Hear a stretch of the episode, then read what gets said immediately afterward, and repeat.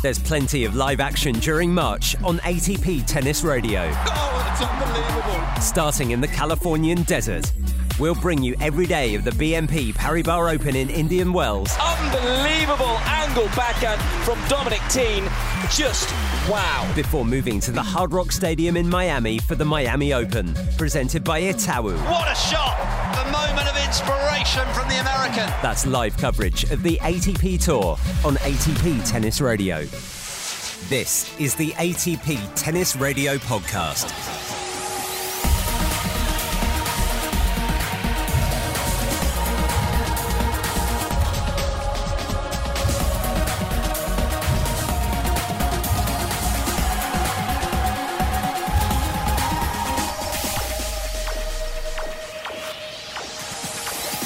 And welcome to another ATP Tennis Radio podcast from both Dubai and Acapulco as we inch ever closer to the first Masters 1000s of the year in Indian Wells and Miami. I'm Seb Lozier, and this week we lift the lid on two of the game's most enigmatic characters Italian Fabio Fognini and Brit Dan Evans. We hear from boy band member turned tennis star Andrei Rublev, who has his sights set firmly on the world's top 10. There's all 6 foot 10 of John Isner and the other half of Serbia's all conquering ATP Cup singles lineup. Can you remember who that is? But we start in Dubai in the camp of world number 6 Stefanos Tsitsipas, the Nitto ATP Finals champion who has already been in title winning form this year. Marcus Buckland has been speaking with Apostolos Tsitsipas about his dual role as coach and father. Maybe I can say that uh, I want just to be a good parent.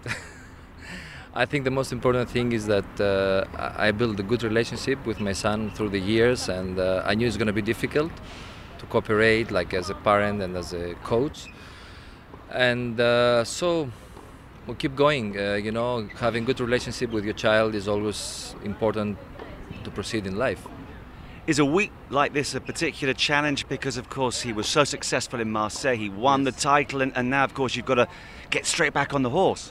Yes, it was uh, al- always, you know, like uh, the issue of adaptation is, is really tough for the players, especially moving from indoors to outdoors. So he's start rolling now, keep going, and uh, hopefully he's gonna he's gonna find better rhythm. And obviously, you know him very well. So, do you know when to push him? Do you know when maybe to, to give him a little bit of leeway? Yes, I know very well, and uh, he's like part of me. Um, lately, doesn't accept it very, very much because obviously he grew up. He's already an adult, and uh, and already he achieved so many things, and definitely, definitely, that's the success of a good teacher, of a good coach, of a good parent. When when the when your son, when your children, when your student doesn't need you anymore. So I'm trying now to to you know like to involve as less as possible. Do you see the day coming when you might step back altogether and, and let somebody else take over? I don't know. This is his decision. There's nothing that I like. Um, how to say? I, I didn't occupy him. You know, it's his decision that if he believes that he needs something extra. Anyway, our team is always like new people. They're coming more and more people. Like uh, now, we we have like fitness coach. We have a physio with us. We have a second assistant coach. We have Patrick Mouratoglou, who is sometimes joining us uh, when he doesn't have, you know, he's not busy with Serena Williams. So we have a big team. I don't think he needs at the moment someone, someone else or some more. And watching you guys on the practice court, it's a real family affair. Your wife is here. It's not just Stefanos, of course. You've got more than one child. No, no, I have four kids, uh, and the second one already chose to play tennis. Let's see how long he's gonna he gonna feel to to, to make the effort. Uh, he finished the university, uh, no, finished the high school, and now he entered the university. But he decided to postpone his studies, and decided to to, to play professional. He's playing already futures. He's around 1,000 ATP singles, and a little bit higher, I think, in doubles. Uh, yes, uh, it's a family business. It used to be family business. All our life used to be in tennis, and uh, so our kids grew up in tennis courts. Uh, so it's. I think it's uh, blessed. We are blessed from the God that we're all together and uh, enjoying this beautiful sport, and hopefully we're to stay like this. And you've mentioned, of course, he's had great success already, but do you set specific targets for Stefanos at the start of each year? What, what's the plan for 2020? Yes, uh, we always set targets since he's 12 years old, as far as I remember. Uh, yes, we did set the targets. We have a good plan for this year uh, that mainly to keep him healthy because we know now at this level it's always uh, you know tough matches everybody wants to play his best tennis against him and now the new generation is coming it's going to be very high competition. So i'm 100% sure that the other players also they do a good plan and uh, like us. And definitely we will try to choose the right tournaments uh, because there's a lot of specifications during the season. But unfortunately this year is maybe the toughest year because we have Olympic games and everything. So that's why for me the, the, the, the, the secret point behind it is that to be healthy and if you're healthy i think these guys they can they know how to set up goals And one final question for all the tennis parents out there. Can you give us one bit of advice as to what they should be thinking about as they set their son or their daughter along the road, hopefully to the, the same sort of success as Stefanos? I think they should love the kids, and uh, when when they give love to their kids, and love with a passion is not is not a bad thing. I think the kids then they will start loving the sport. Love it doesn't mean that we have to go always through the success and through the titles, through the money. You know, these things are coming and going. Love's supposed to be something a little bit different, maybe a little bit like more like I love you, I like, I like to be with you, I see you competing and enjoying the sport. And maybe this is the secret behind it. You're listening to the ATP Tennis Radio Podcast. Available on iTunes, Spotify, TuneIn, and ATPTour.com. It's also been an incredible start to 2020 for Andrei Rublev, with titles in Doha and Adelaide, a good run at the Aussie Open, and also in Dubai. This time last year, the 22 year old Russian had fallen outside of the world's top 100, and Lee Goodall asked him if he was at all surprised by these results.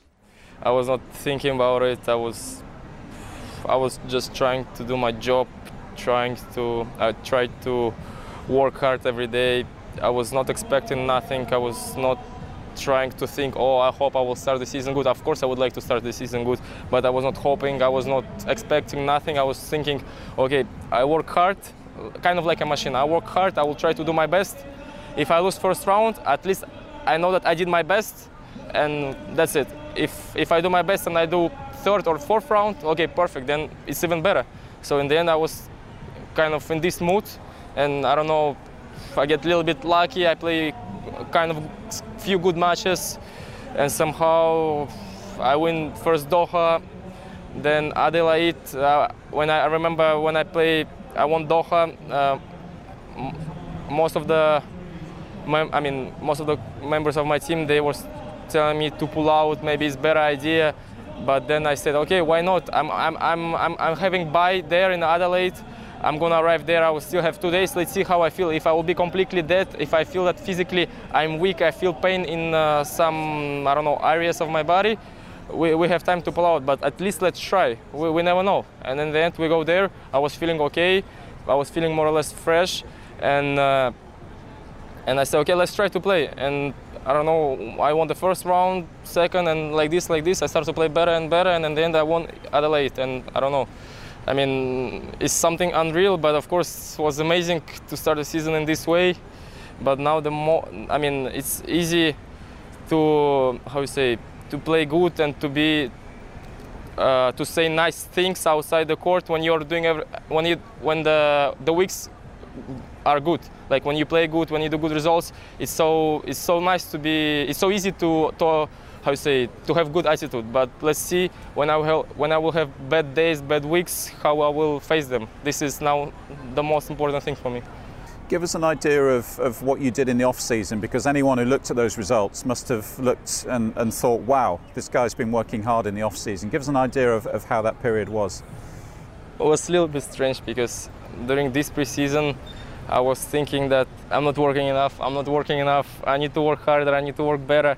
And every day it was like this. Like it was not enough. We need to do something more. Well, I don't know. Every day was like this because I remember I was playing some sets with the guys and I was winning uh, like 7-6. Uh, I don't know, was losing 7-6, and I was thinking, I need to work harder. I need to have better attitude. I need to play smarter. So in the end was, you know, the mood was like never enough, never enough, never enough. But in the end, when I started the season, everything was good, and now everything is good. So we'll see if I can keep improving, if I can keep this level, and uh, we'll see if the place where I am now I deserve it or it's just for a while. We'll see some people watching your tennis in the first few weeks have noticed an improvement with the serving. Is that is that an area that, that you're particularly pleased with so far? Yeah, for sure. Because I remember even half year ago, my serve wasn't that hard. Especially I was doing a lot of double faults, and it was kind of my weakness. Uh, and that was during all this time. Of course, that was one of the main main thing because I know even by myself because some players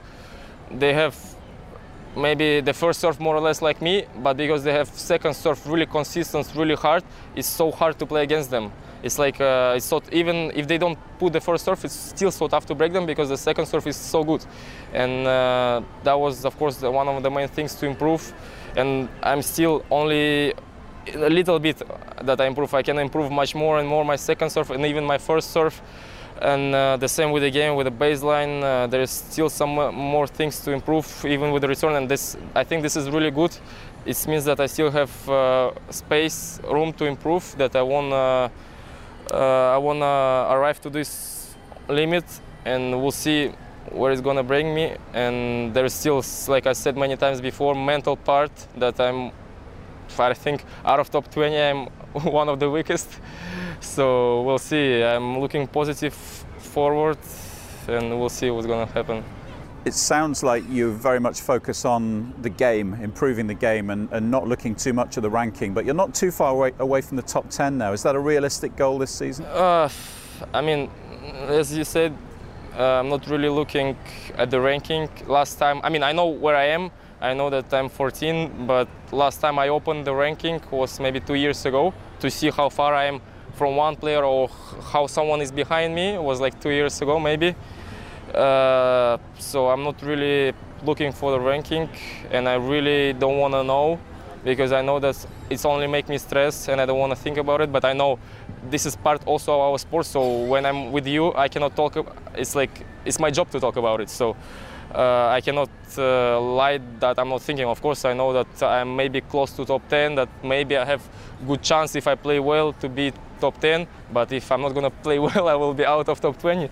So we'll see. But uh, yeah, the main thing, as I said, is to focus more on me, to don't look uh, at the other players, to don't look at the other, I don't know, to don't look statistics, they don't look ranking, more focus on me because I know if I will improve, if I do everything better that I'm doing today, it means that I improve. And if I'm improve, if I will improve, I will play better and better. And that's like a simple, I don't know. You're listening to the ATP Tennis Radio Podcast. Another player hitting new heights in 2020 is Brit Dan Evans, whose Dubai semi final has taken him inside the world's top 30 for the first time. After a lengthy ban for recreational drug use, Evans is back now to his best and working again with coach Mark Hilton, formerly also with Kyle Edmund. And Hilton has been speaking with Chris Bowers. It's actually my third spell with him. I, I worked with Dan as a junior um, between the years of sort of like 16 to 18. Then we then started working again at the end of 2015 through till summer 2017. Then I had my spell with Kyle, which stopped just after the US Open. So on to Dan Evans. Now, those of us who watch tennis look at Dan and say, what a gorgeous player. But having a beautiful game is only part of it, isn't it? You actually got to put it together and make the results. What's what's your job as coach with a player like Dan? Well, I mean, the job now with Dan is going to be a very different one to what I did have with him a couple of years ago. We had a, a journey from challenger tennis through to top 50, and now he's starting at that point. So it's a different journey now. He's done amazingly well to climb back up to where he is, and the next natural step for him would be would be to get into a position, I guess, where he is competing consistently and winning at the best events and um, competing in all the Master Series. He's a smaller guy compared to some of the guys on the circuit. Do you have to work harder on his fitness and on his general durability, his resilience, than you do with uh, other players who maybe are taller and have, have, have a body that is more in tune with today's top players? Well, he's he's an amazing mover. He's and he, you can see by watching him play how resilient he is, how good he is in defence, um, how well he competes and now I guess it's a case of working on his strengths, making his strengths um, stronger, um, so that he can impose those on at the highest level. He is a phenomenally gifted player, and people talk about his style of play and how attractive it is, but he has got some great weapons, and there's no doubt in my mind that he can he can be considerably um, higher and be very competitive at the biggest events is being very gifted sometimes a bit of a curse because they don't have to work quite as hard on certain aspects of their game as other players who may have less natural talent but a better work ethic? Well, I couldn't fault Dan's work ethic. Um, I think the cha- biggest challenge is when you've got amount, that amount of skill level that it's um, knowing when to use his, cho- you know, his choices, decisions on the match court, when to use which shot, um, because he has a, a huge repertoire. And that's probably the biggest challenge for him making sure he stays disciplined but using those skills to his advantage to break up rhythm to change speeds um, that's one of his biggest strengths for years, those on the tour who knew the name Dan Evans would associate him with uh, good forehand, nice movement, but always slicing on the backhand. Was it you that got him to really come over the backhand? Because he, he it is a gorgeous slice, but he does hit the aggressive backhand a lot more these days. Well, I think he came to the realization himself that, and the people he's worked with, but including myself, but also past coaches, um, Dave Felgate did a great job with him. Um, that for him to probably step up to a higher level, he'd have to do that more often. Um, but again, it, for him, because he has such skill on that side, it's it's making sure he's doing that at the right time, playing the score at the right moments to when know when to drive, when to use his slice, when to use his variation, and again, moving forwards, that's going to be a big challenge for him those who know Dan Evans know that he's a party animal. To what extent do you, as his coach, have to give him free rein to enjoy himself at times, but also to say, right, this is work time? I think that's probably been one of the biggest transformations with Dan. You know, he's, he's gone through a lot over the years, and um, the climb that he's had back into the game after his sabbatical, he's really committed to the profession. And yes, there's been past indiscretions, past you could people label him like that, I guess, like you said, but I've seen none of that um, for 18 months now. He's when he's returned to the game, and I think it's a testament to him that how quickly he's climbed up. Um, not only for him, but also the, his, the people around him who supported him all the way, and um, why he's got himself in a position now to to be challenging at the highest level. Do you think he's realised that himself, or has he had people around him? Is it get to that moment where you just say either I knuckle down or I waste my career, or what is it that actually turns someone around? Because he's not the only one in that hmm. position. Well, I think we've got to give him a huge amount of credit because there'd have been people saying that all his career. So I think it's come from him. You know, I think he's gone through an awful lot, and he's made that choice himself. He clearly loves tennis. He loves competing, and I say you don't you don't climb back as quickly as he has without a complete commitment to the sport. So it's it's a, it's a massive pat on the back. But for him, he can if he can stay healthy, he's got another four or five years doing this, and I'm sure he's excited about that and is uh, looking forward to everything ahead. Those of us who watch tennis love watching players like Dan, regardless of nationality. How good can he be, either in ranking terms or if he, I mean, ranking is very much a reflection of consistency over the year. If it's not a question of ranking, what can he do in terms of individual tournaments? Well, like anything, um, like all these players, they're so good. I'm sure he would go into most matches believing he can win any match. Um, but at the same token, respecting his opponent and knowing that at this highest level it comes down to very small margins and he can lose. It's it's the reality. But regarding of how far he can go and what he can do in the game, I put no no limit on it. Given the position he's in, given the rise he's had, and given the attributes he's got, he can do exceptionally well in one-off events. But he's also shown his consistency over the last 18 months, whether it be at the lower levels to climbing back up to where he is. You know, there's a huge amount of respect out there for him. I know a lot of people really respect the way he plays. They will go on against him and and know that they're going to have a fight. That's the first thing. And um, I would hate to say what, or wouldn't like to say, put any any boundaries on him. And finally, Mark, this is supposed to be fun, but it's always also a very competitive uh, world. Do you get the fun out of coaching someone like Dan? Is there some? Do you get moments where you say, "Oh gosh, this is all worth it"? Uh, he's a, he's a character, and, uh, and we've always got on well. Um, whether it's been on the court or off the court, we share a lot of the same um, values, a lot of the same enjoyments away from the tennis court. So he's always been good company. Um, he's a challenge to work with, but in a good way. Um, he challenges you every day. Um, he'll tell you exactly what he thinks, which I really respect. And um, I'm looking forward to the next the next journey with him, the next chapter. On iTunes, Spotify, TuneIn, and ATPTour.com.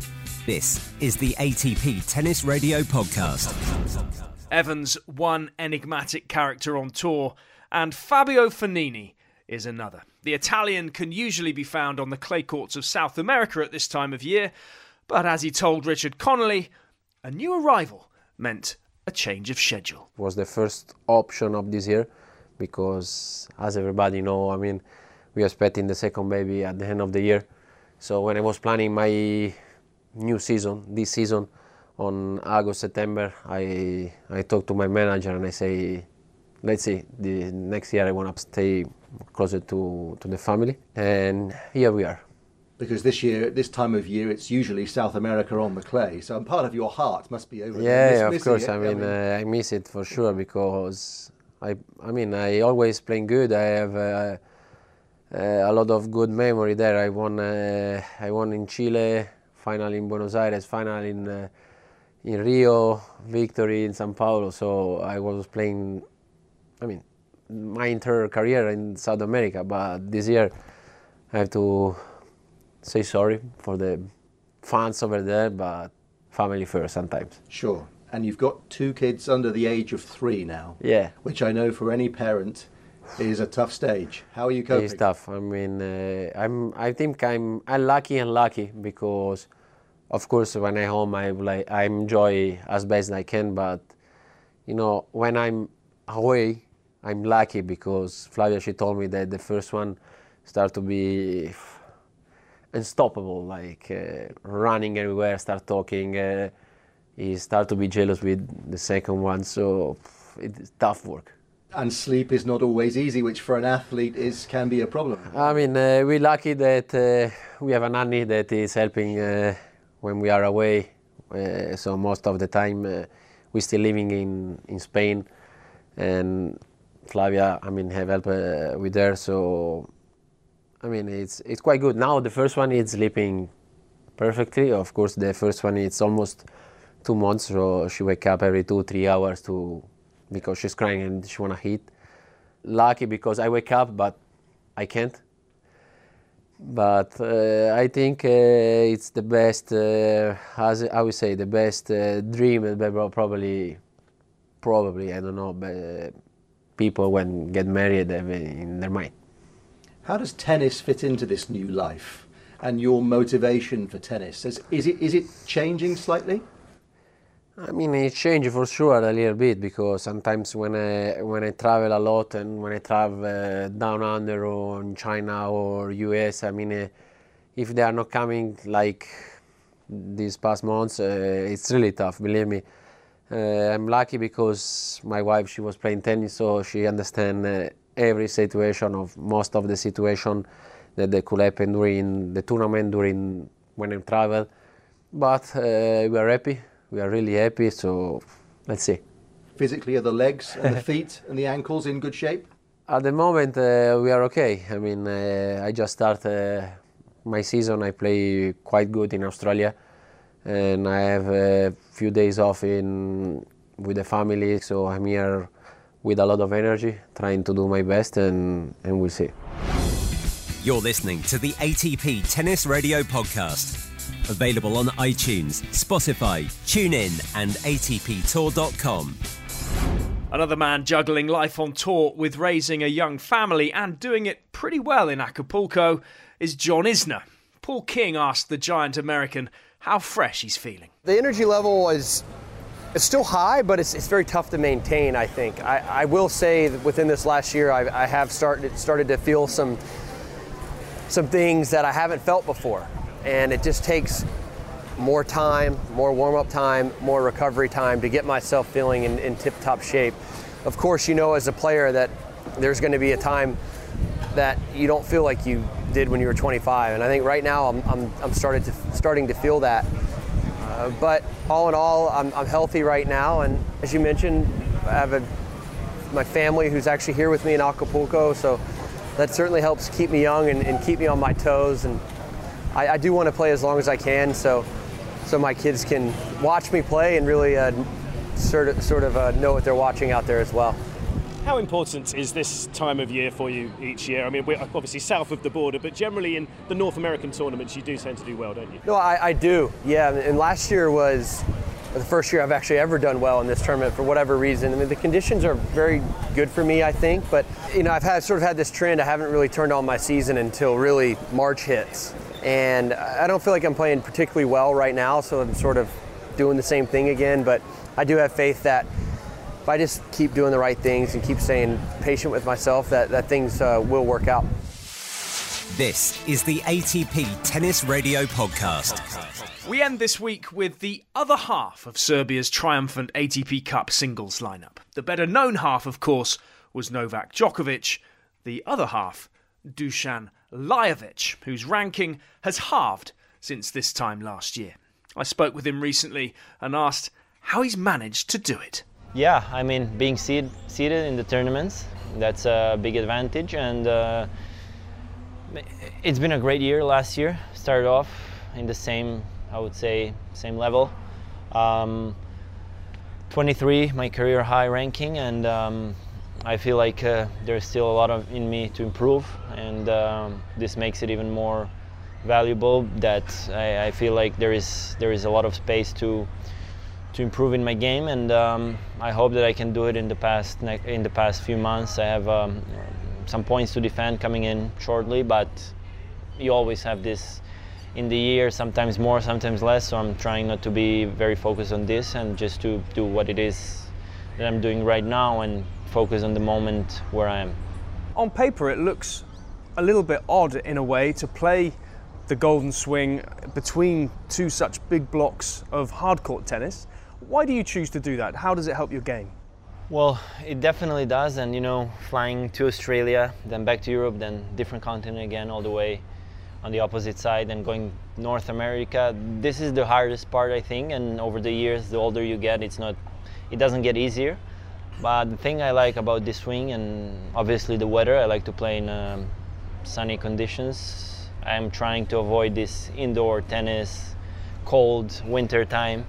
Kind of feels a bit depressive for me, you know and uh, there's a lot of a lot of courts here to practice. If you lose early in the tournament, you have, which is different with the indoor. You maybe have one or two courts, and you have to maybe go a different place, and it's not the same. And this is this is the block where I feel like I work on the things. If tennis don't go well in the tournament, I work on the things that are coming in later. Doesn't matter that you're going to hard court later because really the, the, the surface in Acapulco and then Indian Wells in Miami is not that fast. It, it doesn't feel like a big change. And for me, that's why I'm coming here and preparing for the upcoming season as well. If, if the results are not there, if the results are there, even better. That is it for this week. Join us next time for an exclusive chat with one of the game's great entertainers on and off the court, who's off to a flyer in 2020, Gael Monfils. Remember to check out atptour.com and the new ATP Tour app for all the latest results, draws, rankings, news, and videos. You can also head there or tune in to listen to four solid weeks of live ball by ball commentary on ATP Tennis Radio from Indian Wells and Miami in March. Not much longer to wait for those. For now, though, I'm Seb Lozier, and this has been the ATP Tennis Radio podcast. If you like this podcast, please search the iTunes store for ATP Tennis Radio to leave a review.